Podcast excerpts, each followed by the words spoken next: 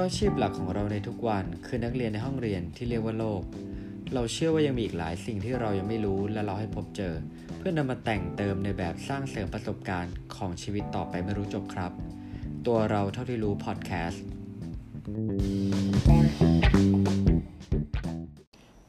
ตัวเราเท่าที่รู้พอดแคสต์ อี พี ที่ยี่สิบห้า สิบหกสิ่งที่ได้เรียนรู้จากการคลุกคลีกับการทำงานครับสวัสดีครับผมหนึ่งอภิชาติสำหรับท็อปิกที่อยากจะมาชวนคุยในวันนี้นะฮะจุดเริ่มต้นเนี่ยโอเคผมต้องบอกก่อนว่าตอนนี้งานหลักๆที่โดยส่วนตัวที่ตัวผมเองเนี่ยจะเป็นประกอบธุรกิจเล็กๆที่เกี่ยวกับงานคราฟต์หรือว่าที่เรารู้จักกันในงานทำมือนะฮะแฮนด์เมด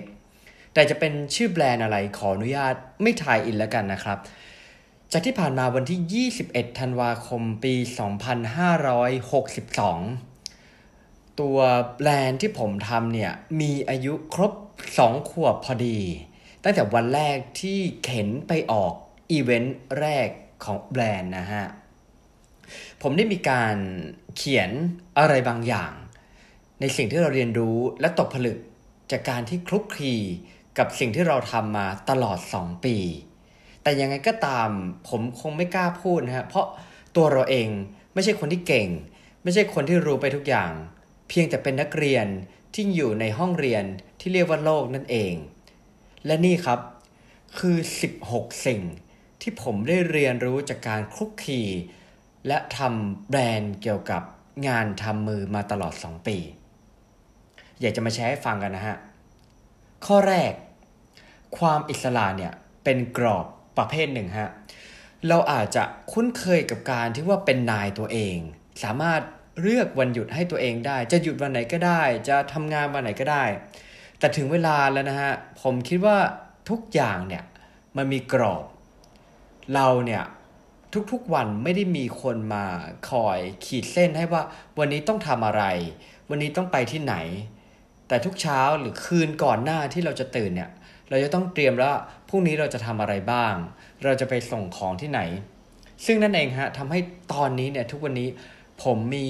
reminder ในในลิสต์นะฮะในโทรศัพท์เนี่ยมีประมาณ สี่ถึงห้า reminder แล้วอันนี้คือเป็นกรุ๊ป reminder แล้วก็จะมีแตกแยกย่อยไปอีกเพราะอะไรเพราะว่ายอมรับว่าเรากลัวลืมและอย่างที่บอกไปนะฮะก็คือว่าความอิสระเนี่ยสุดท้ายเนี่ยก็คือเป็นกรอบประเภทหนึ่งนั่นเองข้อที่สองน่ะอีโก้ควรมีเพื่อเพิ่มความมั่นใจไม่ได้ไว้เบ่งนะครับเราเนี่ยพอทำอะไรที่เอ่อเหมือนเป็นอิสระเราก็ต้องพยายามที่จะเข้าหาคนหรือว่าเอ่อศึกษาประสบการณ์หรือว่าความรู้ใหม่ๆจากคนอื่นนะฮะบางครั้งเราอาจจะทำอะไรแล้วมันเวิร์กบ้างอาจจะเฟลบ้างแต่ว่าบางทีถ้ามองในแง่ของเวลาเราทำอะไรแล้วมันเวิร์กเนาะมันอาจจะมีความมั่นใจที่เพิ่มขึ้นมาในตัวเองหรือถ้ามองอีกแง่นึงมันอาจจะเป็นอีโก้แต่นั่นเองคือดาบสองคมที่อาจจะทำให้เราเนี่ยกลับไปคิดว่าตัวเองเก่งแล้วทะนงตนไม่ยอมรับฟังคนอื่นอันนั้นแหละฮะสำหรับผมคิดว่าเป็นสิ่งที่น่ากลัวและโอกาสที่เราจะยอมรับฟีดแบ็กเนี่ยมันก็จะน้อยลงข้อสามฮะการบริหารจัดการความเครียดเนี่ยเป็นเรื่องสำคัญเพราะว่าเราไม่มีทางรู้ว่าแต่ละวันเราจะเจออะไรเราจะมีเงินซื้อวัตถุดิบไหมงานที่เราจะไปออกเนี่ยจะตรงตลาดหรือคุ้มค่าหรือเปล่าและบางทีคือเราเนี่ยถ้าอินเคสที่ว่างานคราฟต์เนี่ยพอเราทำแล้วเราคิดว่าเราจะทำให้มันเป็นอาชีพเพื่อหาเลี้ยงตัวเองจริงๆเนี่ยคำว่าไม่มีอารมณ์เนี่ยมันเป็นอะไรที่เหมือนภูเขาเหล่ากาที่คอยแบบกันเราไว้นะผมยอมรับว่าบางวันเราอาจจะไม่มีอารมณ์ที่จะทำนะแต่ด้วยงานที่มันเร่งหรือลูกค้าที่รอเราอยู่เนี่ยเราเก็บคำนั้นไว้และฝืนทำมันต่อไปเบื้องหน้าเนี่ยมันอาจจะเหมือนเราได้ทำสิ่งที่เรารักตลอดเวลาแต่จริงๆแล้วเบื้องหลังเนี่ยมันมีวันที่ยอมรับว่ายากลำบาก ที่จะผ่านไปนะฮะข้อต่อไปอันนี้จะเป็นข้อที่สี่นะฮะไม่มีอะไรพร้อม ร้อยเปอร์เซ็นต์ อันนี้เราก็ได้ยินกันมาบ่อยว่าเราไม่มีทางที่จะขับรถโดยที่ไฟเขียวทุกแยกได้แน่นอนฮะและก็เช่นกันหลายๆโปรเจกต์หลายๆงานที่เราได้มีโอกาสไปร่วมกับแบรนด์อื่นๆหรือคนอื่นๆเนี่ยยอมรับเลยฮะว่าตั้งแต่ตอนแรกเนี่ยเราคิดภาพไม่ออกเลยว่ามันจะออกมาเป็นยังไงมันจะไปในแนวทางไหนและผลสัมฤทธิ์เนี่ยมันจะเวิร์กหรือไม่เวิร์กแต่เราจะถามตัวเองบ่อยๆจะพยายามถามตัวเองบ่อยๆฮะว่าถ้าเราไม่เลือกหรือถ้าเราไม่รับทำในสิ่งเหล่านี้เนี่ยในอนาคตเนี่ยเราจะมานั่งเสียดายกับตัวเองหรือเปล่าข้อต่อไปนะฮะจงทำทุกวันให้เต็มที่แต่อย่าลืมคิดถึงต้นทุนวัตถุดิบตอนที่เราเคยทำงานประจำเนี่ยเรื่องของเงินเรื่องของต้นทุนเนี่ยมันก็มีเข้ามาเกี่ยวข้องบ้างแต่ว่าส่วนใหญ่เนี่ยมักจะเป็นในฝ่ายบัญชีเนี่ยเขาจะคอยเป็นคนดูให้นะฮะเราก็มีหน้าที่อาจจะตอนนั้นคือทำเกี่ยวกับเซลล์แล้วก็มีหน้าที่หาลูกค้าไปเสนอราคาที่เรารู้สึกว่ามันเหมาะสมไปแล้วเราอยู่ได้เขาอยู่ได้วินวินนะฮะแต่ว่าตอนนี้เนี่ยเราเหมือนต้องเป็นทั้งการตลาดต้องเป็นทั้งผู้ผลิตและในขณะเดียวกันก็เป็นฝ่ายบัญชีให้ตัวเองด้วยหลายๆงานหรือหลายๆอีเวนท์ที่เราเคยไปออกแล้วโอเคยอดขายปานกลางหรือว่าพอได้แต่บางครั้งเนี่ยเรากลับมานั่งเคาะต้นทุนไม่ว่าจะเป็นค่าที่ค่าแรงค่าสินค้าโดยเฉพาะถ้าเราบางทีเราจัดโปรโมชั่นด้วยแล้วเนี่ยมันมาร์จิ้นมันบางเฉียบเนี่ยแล้วบางทีมันก็กระทบกับกำลังใจที่อ่ามันจะสู้ต่อคำถามที่มันจะมักจะเกิดขึ้นมาบ่อยๆคือเฮ้ยกูมาถูกทางเปล่าวะข้อต่อไปฮะเป้าหมายกลุ่มลูกค้าหรือ target customer เนี่ยเป็นสิ่งสำคัญอีเวนท์ที่เราไปออกบางที่เนี่ยมันมีหลายๆพื้นที่หลายๆโลเคชั่นและกลุ่มลูกค้าก็แตกต่างกันไปนะฮะก็เหมือนคล้ายๆกับการที่เรายิงอ่าแบบแอด Facebook เนี่ยถ้าเรายิงตรงกลุ่มมันก็อาจจะได้ยอดซื้อขายกลับมาแต่ถ้าเรายิงผิดกลุ่มโดยที่เราไม่ได้วิเคราะห์กลุ่มลูกค้าเราจริงๆเนี่ยมันก็อาจจะเสียต้นทุนและเสียเวลาโดยใช่เหตุในขณะเดียวกันถูกต้องฮะมีหลายๆอีเวนท์ที่เราไปแล้วมันไม่ตรงตลาดก็จะเกิดคำถามอีกว่าเฮ้ยกูมาถูกทางหรือเปล่าแต่ในขณะเดียวกันบางอีเวนท์ที่เราไปเนี่ยฟีดแบ็กจากลูกค้าก็ดีมากและก็ได้รับคำชื่นชมนั่นแหละฮะเป็นอ่าผมถึงรู้สึกว่ากลุ่มลูกค้าเนี่ยเป็นสิ่งสำคัญและมันสามารถที่จะหล่อเลี้ยงกำลังใจให้เราสู้ต่อได้ฮะข้อต่อไปคืออ่าการพูดกับตัวเองในแง่ลบหรือที่เรามักจะเรียกกันว่า negative self talk เนี่ยเกิดขึ้นได้ง่ายมากโดยเฉพาะเวลาที่ตัวเราเองพักผ่อนไม่เพียงพออันนี้โดยส่วนตัวผมเองนะคืออย่างที่บอกแหละว่าทุกวันเนี่ยมันเจอปัญหาอยู่แล้วเนี่ยการที่เราทำทุกอย่างแบบราบเรียบโดยที่ไม่เจอปัญหาอะไรเลยเนี่ยผมว่ามันเท่ากับเราไม่ได้ทำอะไรเลยมากกว่าดังนั้นเองสิ่งที่มันเกิดขึ้นน่ะผมว่าสิ่งที่มันน่าจะยากกว่าคือหนึ่งคือการแก้ปัญหาสองคือการจัดการกับ negative self talk ในตัวเองคือเราจะพยายามคอนโทรลยังไงไม่ให้เราพูดในแง่ลบของตัวเองเพราะว่าคำพูดเหล่านั้นอะทุกครั้งหลายๆครั้งที่ผมเป็นเนี่ยมันก็จะกดให้ตัวลงมาจากที่ไม่มีอารมณ์ก็จะยิ่งโคตรไม่มีอารมณ์วิธีแก้เนี่ยตัวผมเองบางทีก็ยังแก้ค่อนข้างไม่ตกเหมือนกันแต่สิ่งที่ยอมรับว่าช่วยได้ค่อนข้างมากคือนอนนะฮะแล้วพอตื่นขึ้นมาเนี่ยบางทีการบริหารจัดการความคิดในสมองหรือผมเรียกว่ามันเป็นแบบคล้ายๆแคชละกันเหมือนหน่วยความจำชั่วคราวเนี่ยมันจะมีโอกาสที่ล้างได้ง่ายกว่าจากสมองของเราในเมื่อเราพักผ่อนเพียงพอข้อต่อไปฮะแบ่งบัญชีส่วนตัวกับธุรกิจเนี่ยเป็นสิ่งจำเป็นมากๆฮะทุกวันนี้ผมพยายามแบ่งสองกระเป๋านะอันนี้ก็คืออ่านเจอมาแหละแล้วก็ลองมาใช้ สรุปว่าเออมันเป็นอะไรที่สำคัญและจำเป็นนะฮะเพราะบางทีถ้าเราไม่ทำอะไรอย่างนี้เนี่ยเราไม่รู้เลยว่าจริงๆแล้วอ่ะตัวเราเองอยู่ได้ไหมและธุรกิจของเราเนี่ยด้วยกำไรหรือรายได้ที่เข้ามาเนี่ยมันหล่อเลี้ยงตัวเองได้หรือเปล่าและในขณะเดียวกันคือเป็นการฝึกวินัยการใช้และบริหารเงินของตัวเราเองด้วยฮะข้อต่อไปการพักผ่อนเป็นสิ่งสำคัญอันนี้แม่ผมเตือนประจำฮะคือผมเนี่ยเป็นสายฝืนชอบฝืนอ่านอนน้อยคือเรารู้อยู่แล้วว่าเอ้ยนอนเร็วแล้วตื่นขึ้นไปเช้าทำน่าจะดีกว่าแต่สุดท้ายเราก็ยังคงฝืนเพราะแบบเอ้ยอีกนิดนึงน่าเสร็จหรือว่าไอเดียมันมาตอนนี้กลัวเดี๋ยวจะลืมนะฮะและนอกจากการนอนเนี่ยผมว่าการหางานอดิเรกตอนนี้ปีหน้าตั้งเป้าไว้แล้วว่าจะพยายามที่จะ enjoy กับงานอดิเรกที่เรา enjoy มากขึ้นเพราะว่าทุกวันนี้เนี่ยมันพอเราโหมเกินไปเนี่ยมันนอนน้อยกลายเป็นว่าเรารู้สึกว่าความสุขเนี่ยเราหาได้ยากขึ้นข้อต่อไปความเงียบและหรือที่เราเรียกว่า flow state นะฮะมันเป็นขุมทรัพย์ผมเนี่ยมักจะปิดสัญญาณโทรศัพท์มือถือหรือว่าปิด notification ไปในช่วงที่เราต้องการสมาธิในการทำงานหรือว่าเราแบบอาจจะช่วงกลางคืนเราจะนั่งทำงานในคอมพิวเตอร์ทำเอกสาร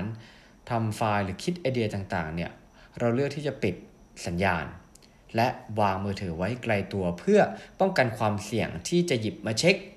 หยิบมาเล่นเพราะว่าตัวผมเองเนี่ยบางครั้งยอมรับว่าเป็นเหมือนที่เขาเรียกว่า โฟโม หรือว่า fear of missing out นะฮะกลัวว่าจะพลาดอะไรบางอย่างไปซึ่งหลายๆครั้งที่หงายโทรศัพท์ขึ้นมาแล้ว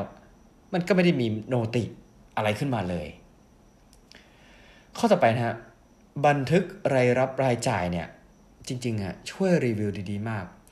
ตอนนี้เนี่ยรายรับรายจ่ายของผมเนี่ยยังเป็นการเขียนมือฮะเราจะใช้สมุดเพลนๆบ้านๆธรรมดานะฮะแล้วเราก็จะแบ่งเป็นคอลัมน์ไปเลยอันนี้เพื่อเพื่อไปปรับใช้กันก็จริงๆก็เหมือนบัญชีแบบที่เราเคยเรียนแบบทั่วๆไปแล้วก็โอเคมีคอลัมน์วันที่คอลัมน์อ่า description หรือข้อมูลนะฮะแล้วก็อ่าแหล่งที่มาหรือจ่ายของรายได้หรือรายจ่ายนั้นๆแล้วก็ช่อง income outcome บางเดือนที่เรารู้สึกว่าโอเคมันมีงานเยอะแยะมีรายได้เข้ามานะฮะแต่ว่ามันก็มีต้นทุนเราก็มีจ่ายออกไปเพื่อผลิตสินค้าขึ้นมายอมรับว่าบางทีปิดงบเนี่ยเราก็อาจจะเห็นบ้างที่ margin มันบางเฉียบเลยหรือว่ามันแทบจะแบบโอเคบางทียอมรับว่ามันอาจจะเหมือนดูเหมือนไม่มีกำไรนะฮะอันนี้เนี่ยเป็นตัวช่วยรีวิวให้เราเหมือนกับเราแทร็กตัวเองเนาะว่าเฮ้ยมันมีอะไรต้องแก้หรือเปล่าหรือเดือนนี้เนี่ยเรามีรายจ่ายอะไรที่มันงอกขึ้นมาโดยที่จริงๆแล้วเนี่ยมันอาจจะไม่จำเป็นหรือเปล่าเพื่อที่จะแก้ก่อนที่มันจะสายเกินไปข้อต่อไปฮะให้ความสำคัญกับต้นทุนที่มองไม่เห็นตัวผมเองจะเรียกว่า hidden cost อันนี้จะมาสายแบบงานคราฟต์เนี่ยงานทำมือหรือแฮนด์เมดก็แล้วแต่เนี่ยคือต้นทุนในส่วนวัตถุดิบเนี่ยที่เราจับต้องได้ก็เรื่องหนึ่งแต่ต้นทุนแรงที่เราเอาไปลงหรือเราลงไปนั่งคลุกกับมันเนี่ยอันนี้เนี่ยมันก็คือต้นทุนอย่างหนึ่งและในขณะเดียวกันอีกอันหนึ่งคือต้นทุนเวลานะฮะคือบางทีเนี่ยเราเนี่ยไม่ได้คิดตรงนั้นไงเพราะว่าโอเคเราเรายังบางทียังรู้สึกว่าอ่าเวลามันเป็นของฟรีซึ่งจริงๆแล้วอ่ะพอเราได้มองย้อนกลับไปเนี่ยมันเป็นสิ่งที่มีค่าอย่างที่เราบอกบางทีเราเอาเวลาไปคลุกกับงานที่ทำแล้วมันอาจจะไม่ได้เกิดมูลค่าที่เท่าที่ควรเนี่ยมันคือ time cost แทนที่เราจะเวลาเท่าๆกันเนี่ยไปทำอะไรที่อ่าที่มันอาจจะสร้างคุณค่าหรือสร้างมูลค่าได้มากกว่าอันนั้นเนี่ยน่าจะดีกว่าในระยะยาวสิ่งที่มันเกิดขึ้นก็คือเราเริ่มที่จะมีการอ่าใช้บริการต่างๆเพื่อแก้ปัญหามากขึ้นอาทิเช่นแต่ก่อนเนี่ยเวลาเราไปฝากวางสินค้านะฮะเรามักจะเข้าไปส่งเองซึ่งไม่เข้าใจเหมือนกันว่าแต่ก่อนทำไปทำไมทั้งๆที่ทุกวันนี้คืออ่าส่งใช้บริการขนส่งเนี่ยส่งไปเลยเออง่ายดีแล้วก็อ่าประหยัดเวลาจริงๆและที่สำคัญคือไม่ต้องไปประจนภัยกับอ่ารถติดที่เราคาดไม่ถึง อีกด้วยฮะข้อต่อไปคือพยายามปลดล็อกก๊อกสองของตัวเอง